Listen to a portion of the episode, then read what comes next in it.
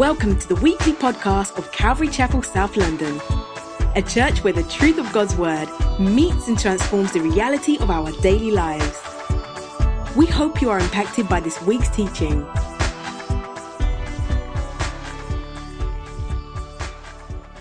As we just look back and we see through the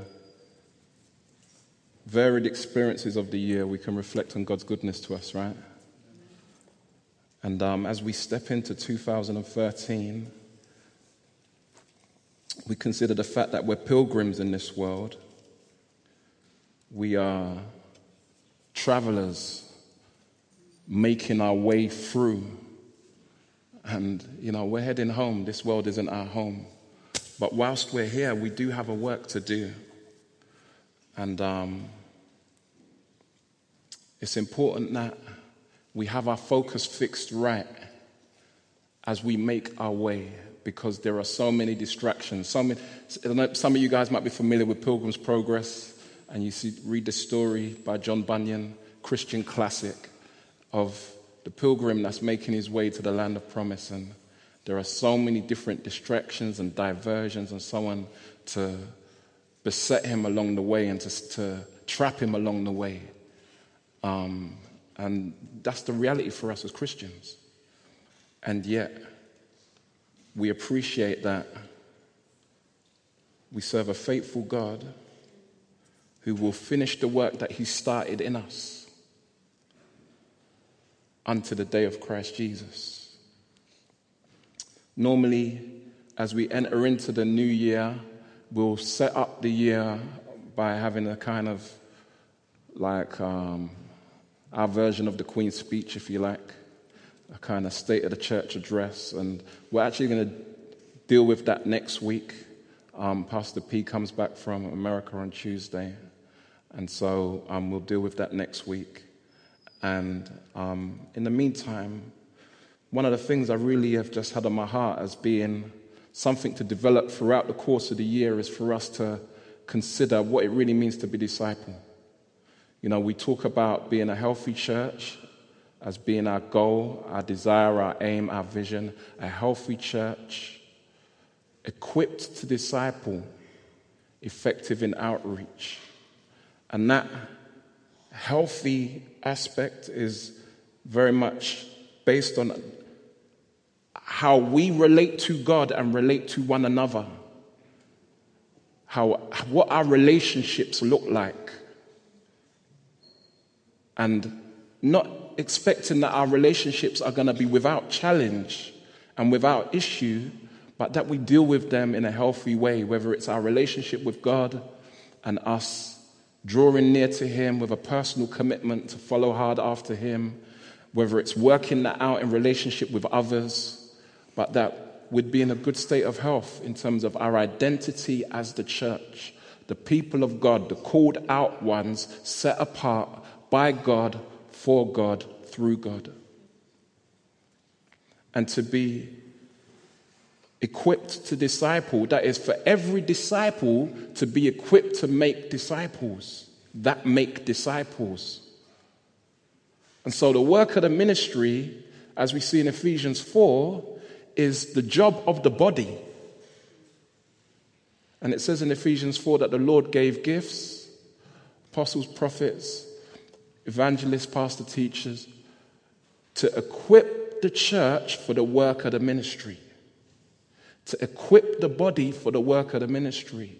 And so all of us are called to be disciple makers.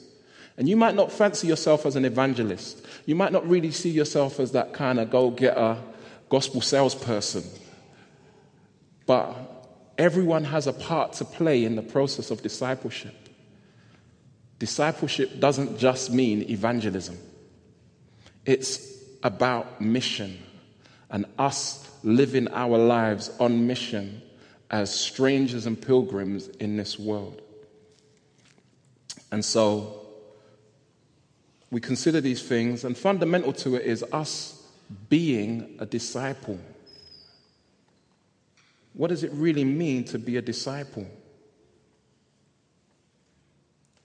And so it's important that we do appreciate and understand that because that is fundamental to who we are When the Lord called the apostles and sent them out, we familiar with the Great Commission go forth and make disciples, not make converts, not make fans, but make disciples.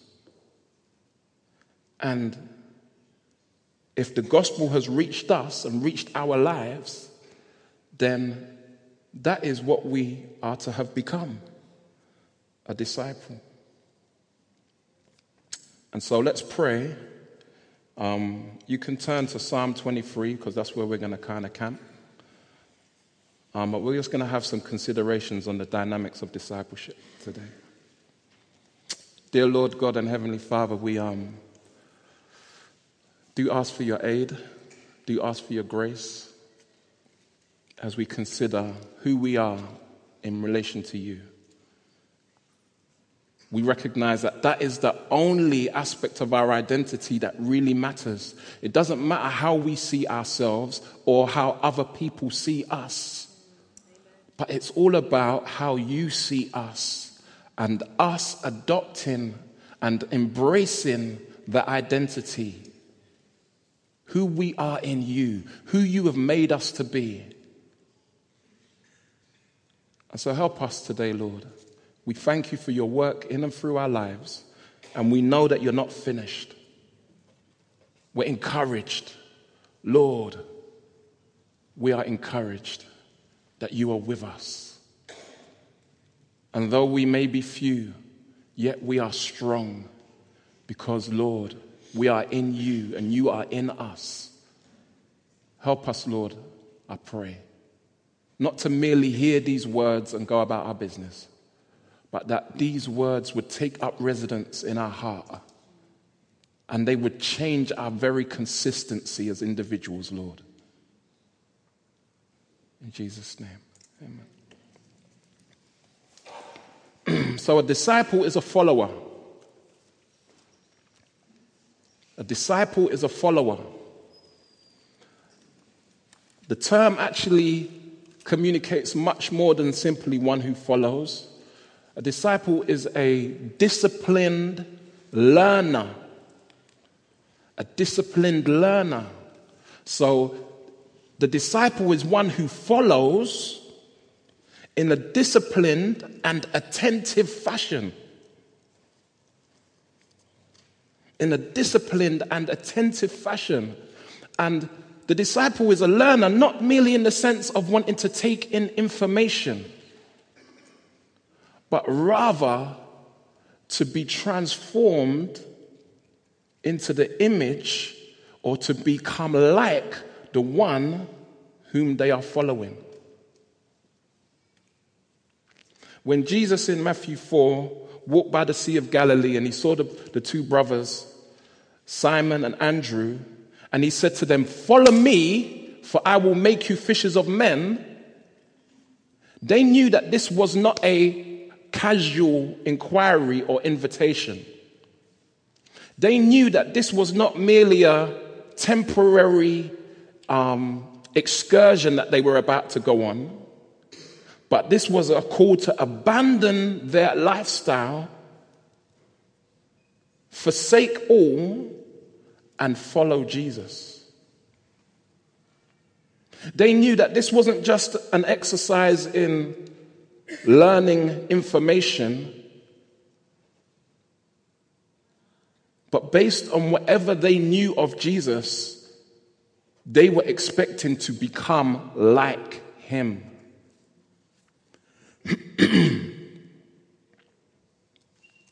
this is the call to discipleship. When Jesus says, If anyone comes after me or if anyone follows me,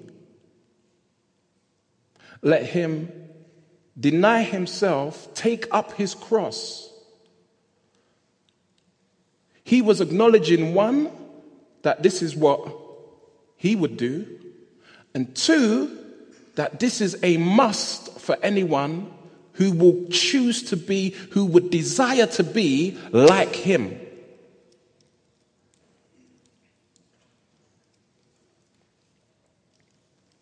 And so discipleship becomes much more than just a college class. Discipleship becomes much more than simply, well, let me just get some information that's going to benefit my life, that's going to help improve my life and the way that I live so that I can get more out of what I want. Absolutely not. It was a call to abandonment. It is a call to abandonment. It is a call to losing our own identity. So, you know, we are kind of we have this persona amongst our friends. We have this image that we, you know, work hard at keeping up. And maybe it's in the car that we drive, or the clothes that we wear, or the places that we go and that we're seen, or the work that we do, or the education that we have, or all of these things contribute to us having a sense of identity. But none of them mean anything in the scope of real discipleship, apart from them being surrendered to Christ. So, the success of our children at school, the decor in our house, the amount of money we have, or for some, the amount of money we don't have. Some people take pride in kind of being ghetto. As if there's some proud to, pride to be had in that. I'm ghetto, man. You don't know how life is hard out here. Whatever it is for you, at the end of the day, these are the things that so readily contribute to our sense of identity. And yet Jesus says death to that. Deaf to that. Thank you so much, sis.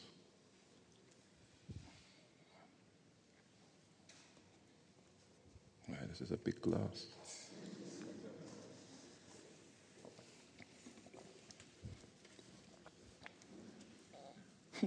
and a jug as well, you know.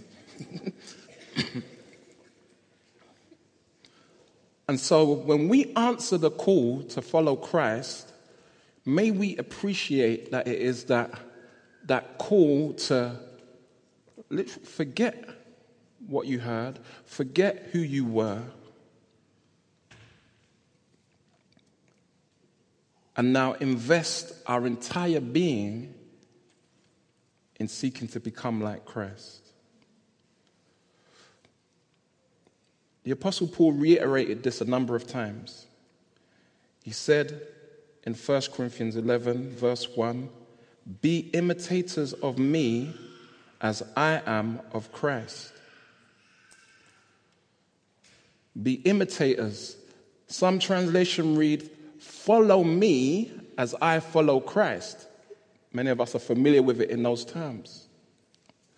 Such was the complete investing of oneself in following that it's easily intertranslated as being be imitators.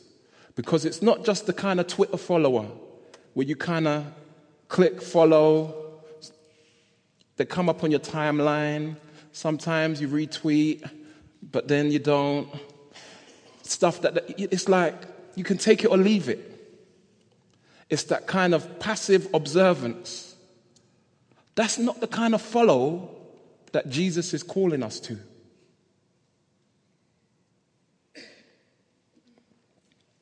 He's saying, Be imitators of me. Where I go, you go. What I do, you do. How I think, you think. What I say, you say. What I like, you like. And what I don't like, you don't like.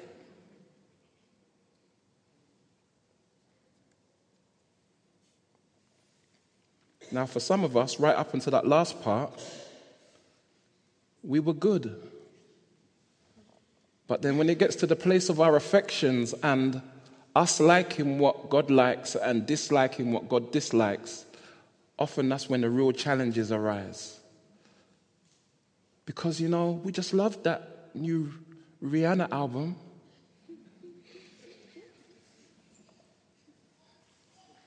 And I say, well, would Jesus sit down and love it with you?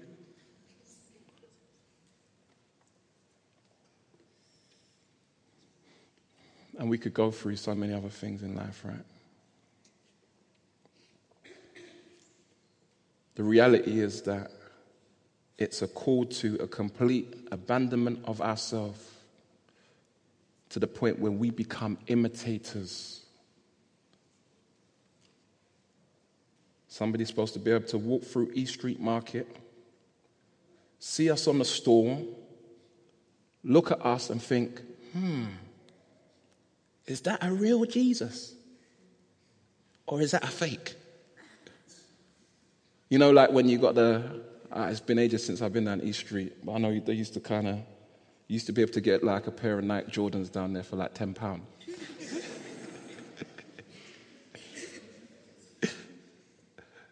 And you're like, wow, how does that work? I remember I was at school one time and um, some boy had on some trainers, and I think, I don't know, they might have been Air Maxes or something. And someone was like, Yeah, yeah, them, them, them trainers ain't real, sir. I was like, well, How do you know that? Oh, you can tell by the stitching. and there was always some way to tell the imitation, however good. And it really didn't matter that you had them on and they looked like the real thing. The fact that they weren't just, you know, put you in B class didn't get the ratings. But we get ratings for being imitations of God. We get ratings for being imitations of Jesus. In Ephesians 5, verse 1, Paul says, Therefore, be imitators of God as beloved children. Be imitators of God You'd think, how can anyone imitate God? How can anyone even think to imitate God? Isn't that just an exercise in futility? Aren't you just wasting your time banging your head against the wall trying to imitate God? Well, God wouldn't have said it if it weren't possible. Knowing that, it is Him who makes it possible in our lives. And that's something that we have to understand and appreciate. If we're endeavoring to imitate God, if we're endeavoring to follow Christ in our own strength, then we are not genuinely following Christ. As somebody once said, it is impossible to live the Christian life. It's impossible. It requires a work of divine grace. We need to be touched by God in order to do that. And that's the whole point of the gospel. The same Spirit who raised Christ from the dead now dwells in those who believe. And so, if the Spirit of Christ lives in us, then we can be certain that we can live like him. And so the call to discipleship is to, is to with complete abandonment, follow. Now, one of the challenges with following someone can often be a, a, lack of assurance, a lack of confidence in where they might lead us. One of the reasons sometimes my wife won't follow my instructions when we're driving is because she says, You always got long shortcuts. I'm not going your long shortcut way to end up in the dead end and have to turn around and go all back around and travel the same road that, and then take twice as long. Confession is good for the soul, right? And so sometimes to follow a person can be somewhat of a risky endeavor for us because we don't really know where they might lead us, and we may not really trust them to lead us well. Psalm 23 is a great insight and consolation to our hearts because it speaks of the one that we follow and the way in which he leads us. And we see that he and his way is absolutely good. This is a psalm that many of us will be familiar with. So when I was growing up with my grandmother, I had to recite this psalm before I went to my bed at night. I had to recite it in the, in the King James. That's all we had them times. The Lord is my shepherd. I shall not want. He leadeth me. He maketh me to lie down. He restoreth my soul. Some of you might have got it like that. Or maybe in a slightly different accent, but you still got it. One of the most famous of all Psalms. The Lord is my shepherd, I shall not want. He makes me lie down in green pastures. He leads me beside still waters. He restores my soul. He leads me in the paths of righteousness for his name's sake. Even though I walk through the valley of the shadow of death, I will fear no evil, for you are with me. Your rod and your staff, they comfort me. You prepare a table before me in the presence of my enemies. You anoint my head with oil. My cup overflows. Surely goodness and mercy shall follow me all the days of my life, and I will dwell in the house of the Lord forever. Amen. It's a good psalm to memorize if you haven't. And we get this picture of the Lord being a loving shepherd, caring for his sheep.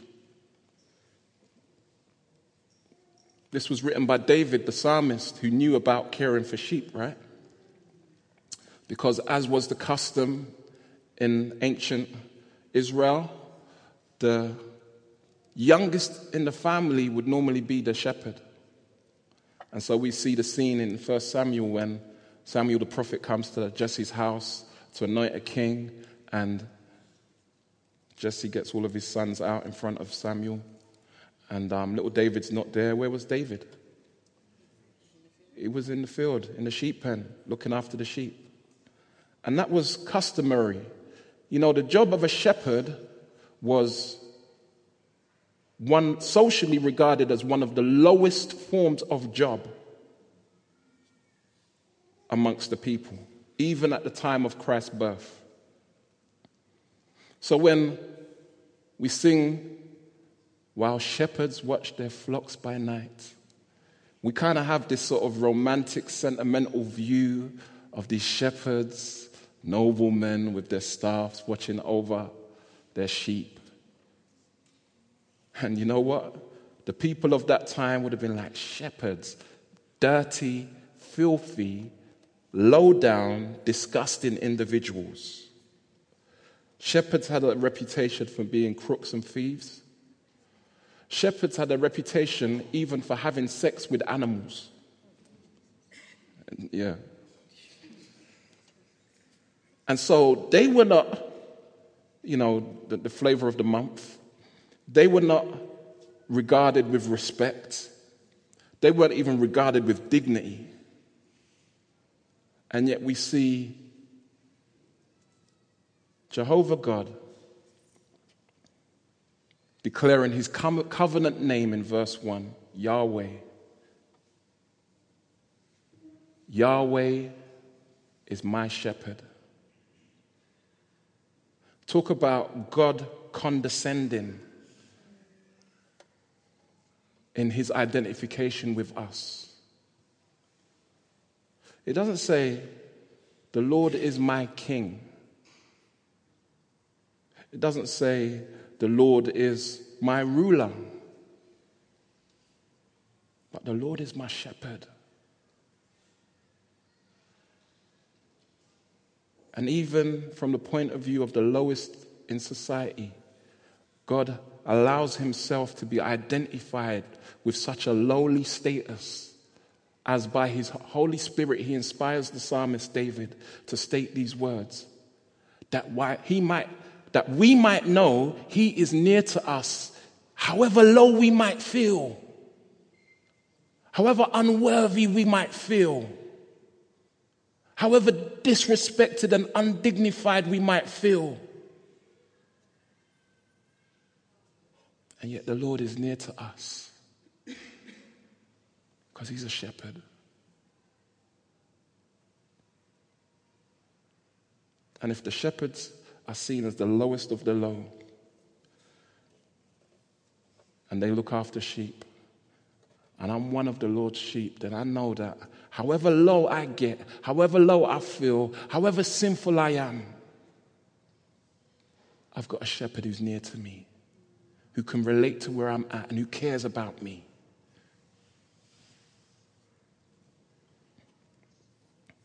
The Lord is my shepherd. I shall not want, I shall not have any lack. The shepherd's primary job was to provide food for the sheep. Primary job to provide food for the sheep. Not to entertain them, even though sometimes a shepherd played with the sheep. Not merely to fleece them and make a profit from them, but it was that he might caringly provide food for them to sustain and to build them up.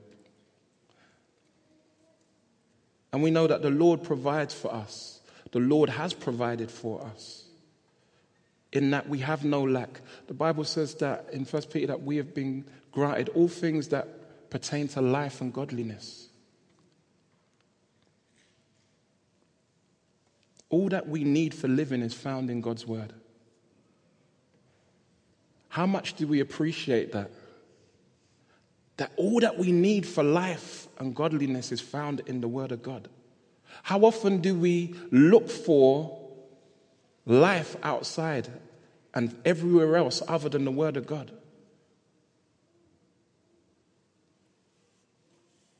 So we flick on the TV for the wisdom of the world. We go to the magazines or we'll listen to our friends and do all of these things before we would go to the Word and find true life and nourishment.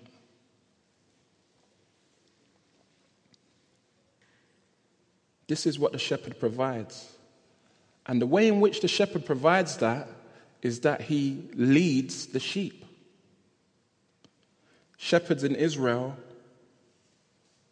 go before the sheep and the sheep follow. And again, we see this picture of discipleship where the sheep follow the shepherd. Now, in our culture, we're more familiar with the shepherds driving the sheep from behind. I remember back in the day, I used to get home from school and used to see this program on the TV sometime One Man and His Dog. remember that, bro? Random show. One man and his dog walking in the fields with his sheep, dog on either side if he's got a big flock, sticking his hand and he's, ah, come by, come by, come by.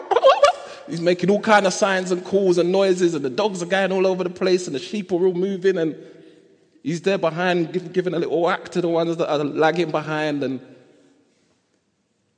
but that's completely the opposite to shepherding in the east. Because the shepherd would just walk ahead of the sheep. And the sheep would follow. And in fact, when Jesus said in John chapter 10, My sheep hear my voice, and another they will not follow, it wasn't just the spirit that, wow, that's so spiritual. That was a, practical reality that they would have all understood. Because even when shepherds came round a drinking pool together and their flocks intermingled, when they were getting ready to move on, a shepherd would stand up and he would just call out and his sheep would start to gather themselves at the sound of his voice. And even if somebody else called out with the same phrases, the same noises, his sheep wouldn't go to them because his sheep know his voice.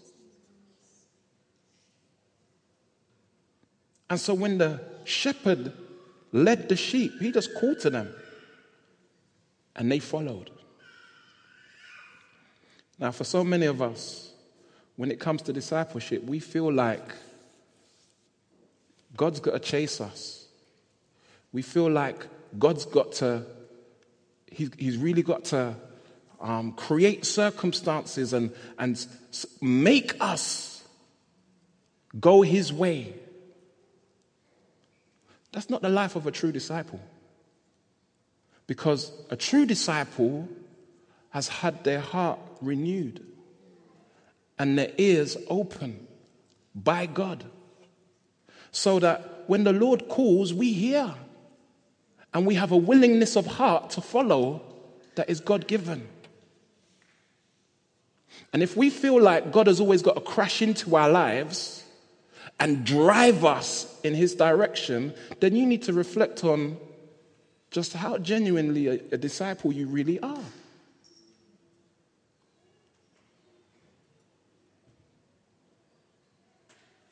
Because true disciples, true followers, real sheep, follow the voice of the Lord. And it's interesting because even when the sheep might go astray, the shepherd wouldn't chase them.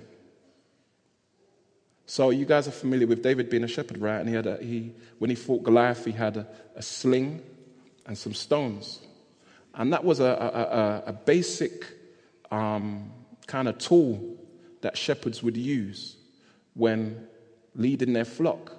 And they might look back and see sheep wandering off, and they would just put a stone in the sling, and they would just kind of flick it just on, on the outside of the sheep as a kind of a sign to, oh, you're going off too far, just, just stay on track. So the shepherd wouldn't run from in front of the sheep and leave leading the sheep, and he would just cast a stone as a marker, and it would fall and it would hit the floor, and the sheep would veer back into the flock.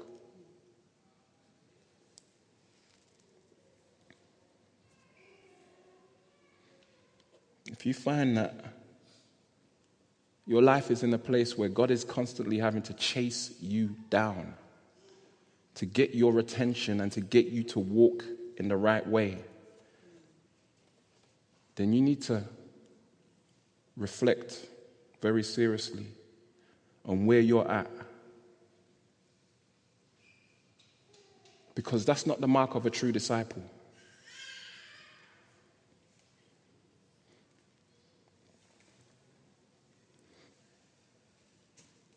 the shepherd leads.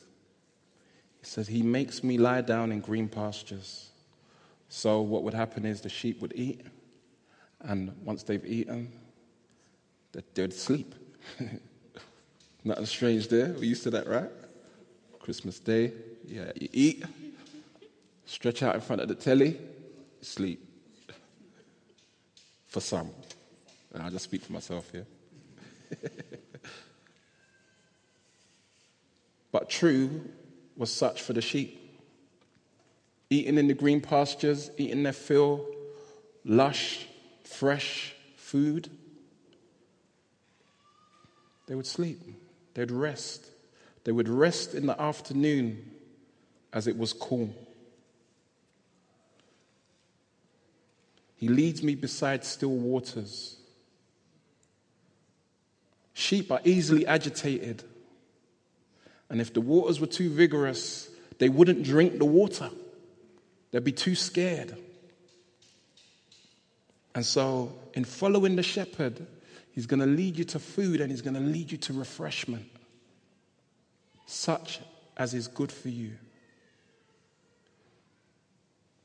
It's going to be the kind of refreshment that you need and that is going to be accessible to you because he's a faithful shepherd who knows the way in which he walks. And when your soul feels faint and you feel weary, he restores your soul. He leads in paths of righteousness for his name's sake. You see, when the Lord calls us to walk in righteousness as he is, to walk in holiness as he is holy, he does so for his name's sake, because we bear his name. And in doing so, we can either honor or dishonor his name. Even if we walk through the valley of the shadow of death, it doesn't say that we won't go through it as Christians. But even if we go through it, we don't have to fear any evil. Why? Because his presence is with us. And notice the shift here the shift from the, the Lord as leader, a shepherd leader out front. As we get to the, the valley of the shadow of death, we recognize his presence beside us. Even though I walk through the valley of the shadow of death, I will fear no evil, for you are with me. Your rod and your staff, they comfort me. And the rod was, some said, like a, um, made of hard wood, like a, a police baton. And it would have a knot on the end. And it was, it, was a, it was a stick that was used to fend off wolves and thieves. And it was a, it was a stick of protection. But also, it was a means by which they counted the sheep. And so often when they had to mark out a tenth of the flock, they would allow the sheep to pass underneath the rod and they would put some dye on the stick.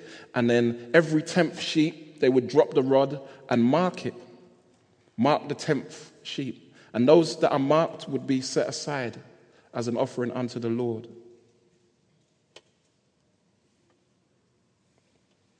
The staff was a staff that was used to provide support. It was, some, some may have seen it, it would be a, a stick with a kind of hooked end, an open hook.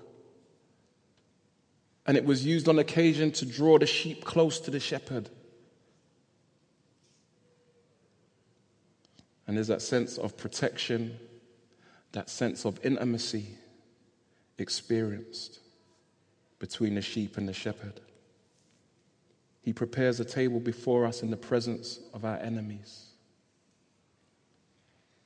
anointing our heads with oil, our cup overflowing.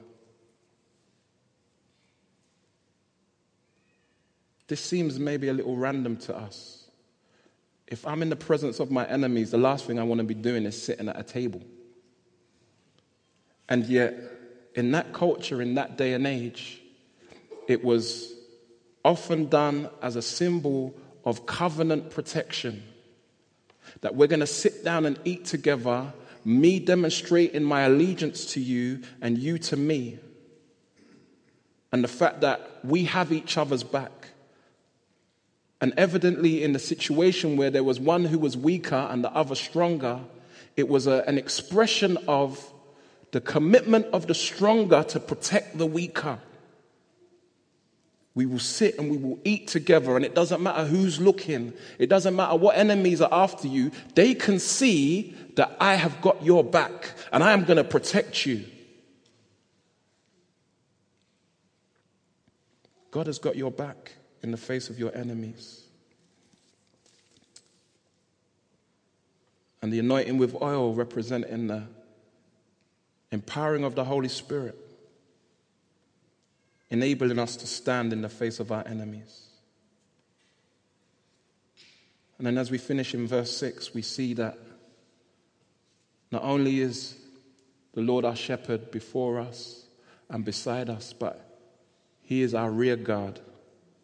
Surely goodness and mercy shall follow me all the days of my life.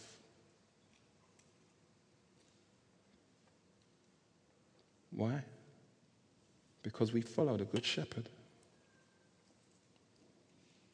Goodness and mercy shall follow me, shall be left in my trail, left in my wake all the days of my life.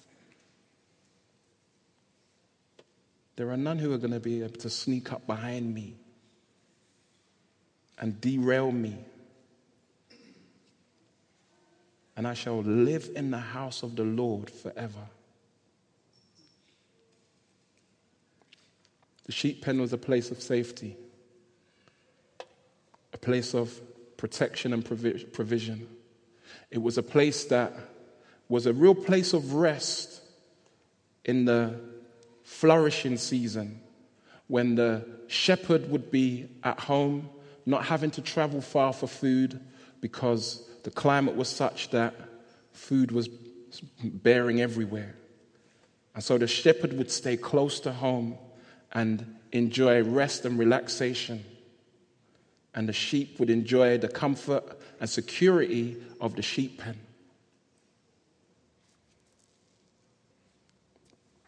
And such is our lot as disciples. As we follow our Lord as our shepherd, we are able to do so with confidence we're able to follow him with complete abandonment. Because as we see in the psalm, he is good and all his ways are perfect. And as we go into 2013 and as we evaluate our lives in relationship with God, are you following the shepherd?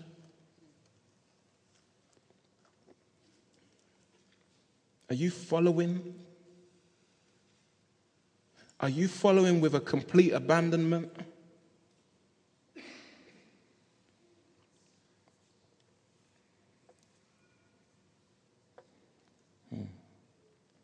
I'll end by reading some verses from John chapter 10. Truly, truly, I say to you, he who does not enter the sheepfold by the door, but climbs in by another way, that man is a thief and a robber. But he who enters by the door is the shepherd of the sheep. To him the gatekeeper opens. The sheep hear his voice, and he calls his own sheep by name and leads them out. When he has brought out all his own, he goes before them, and the sheep follow him, for they know his voice.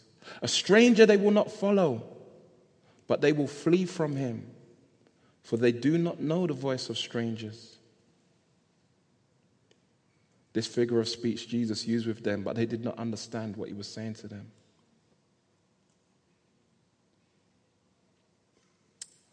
Thank the Lord for his word and the work of his spirit, enabling us to gain an insight and an understanding of he who is the good shepherd. Regardless of the reputation of shepherds, Jesus is that good shepherd, the one who lays down his life for his sheep. Let's pray.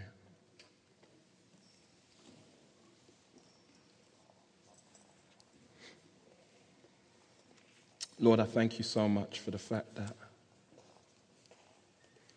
Father, you sent your Son,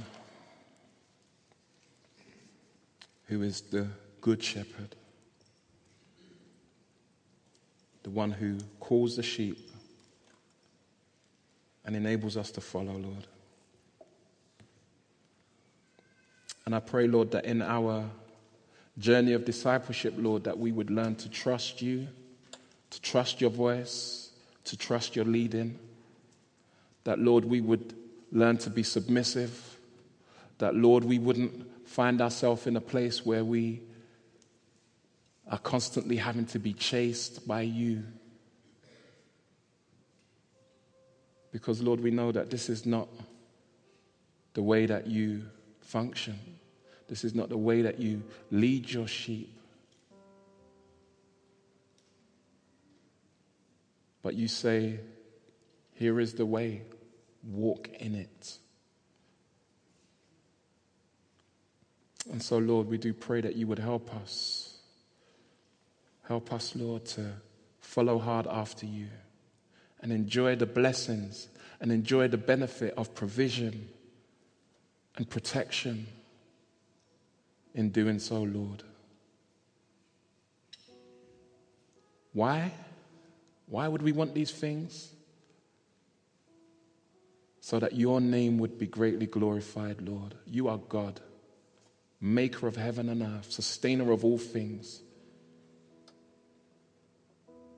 And Lord, we recognize that you deserve all the honor, all the glory, all the credit. Lord, your reputation is to be above all others. And it is through us as your people, Lord, that you have determined to make yourself known. We are your people. We are your church. We are to be imitators of you that people might know you through us. Not just those in the world, Lord, but that we might each experience you as we interact with one another, imitating you. And Lord, we know we need that.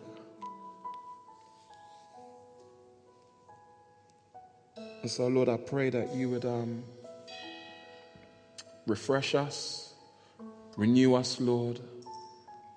At the heart of that psalm, Lord, is the promise that you are the restorer of our souls. And there are so many who are feeling weak and feeling weary, feeling battered, feeling just bruised by the trials of life. You're the restorer of our souls, Lord. You're the restorer of our souls. You are the restorer of our souls in your grace. And So we give ourselves to you afresh today, Lord. I just pray that you would be glorified among us again. In Jesus' name, amen. Can we stand?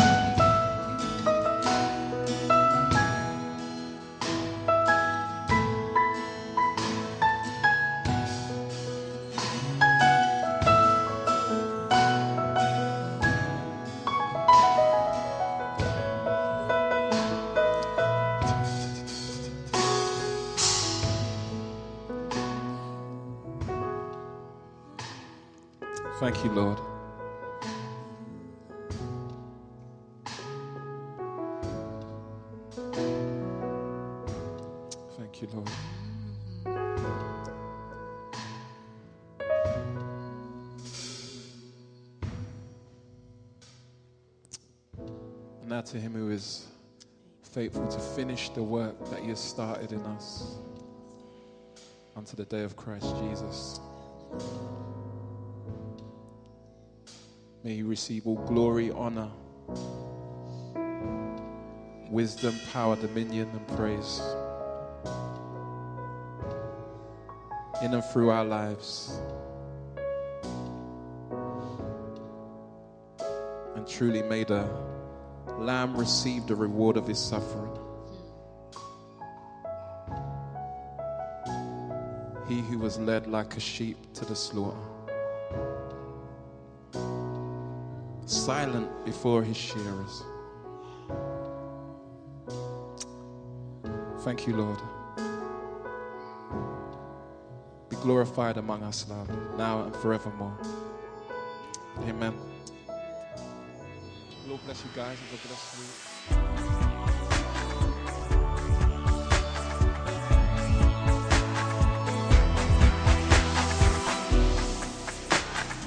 To find out more about us, visit our website at calvarychapelsouth.london.org or find us on Facebook and Twitter at CC South London. Join us next time for more of God's truth to transform your reality.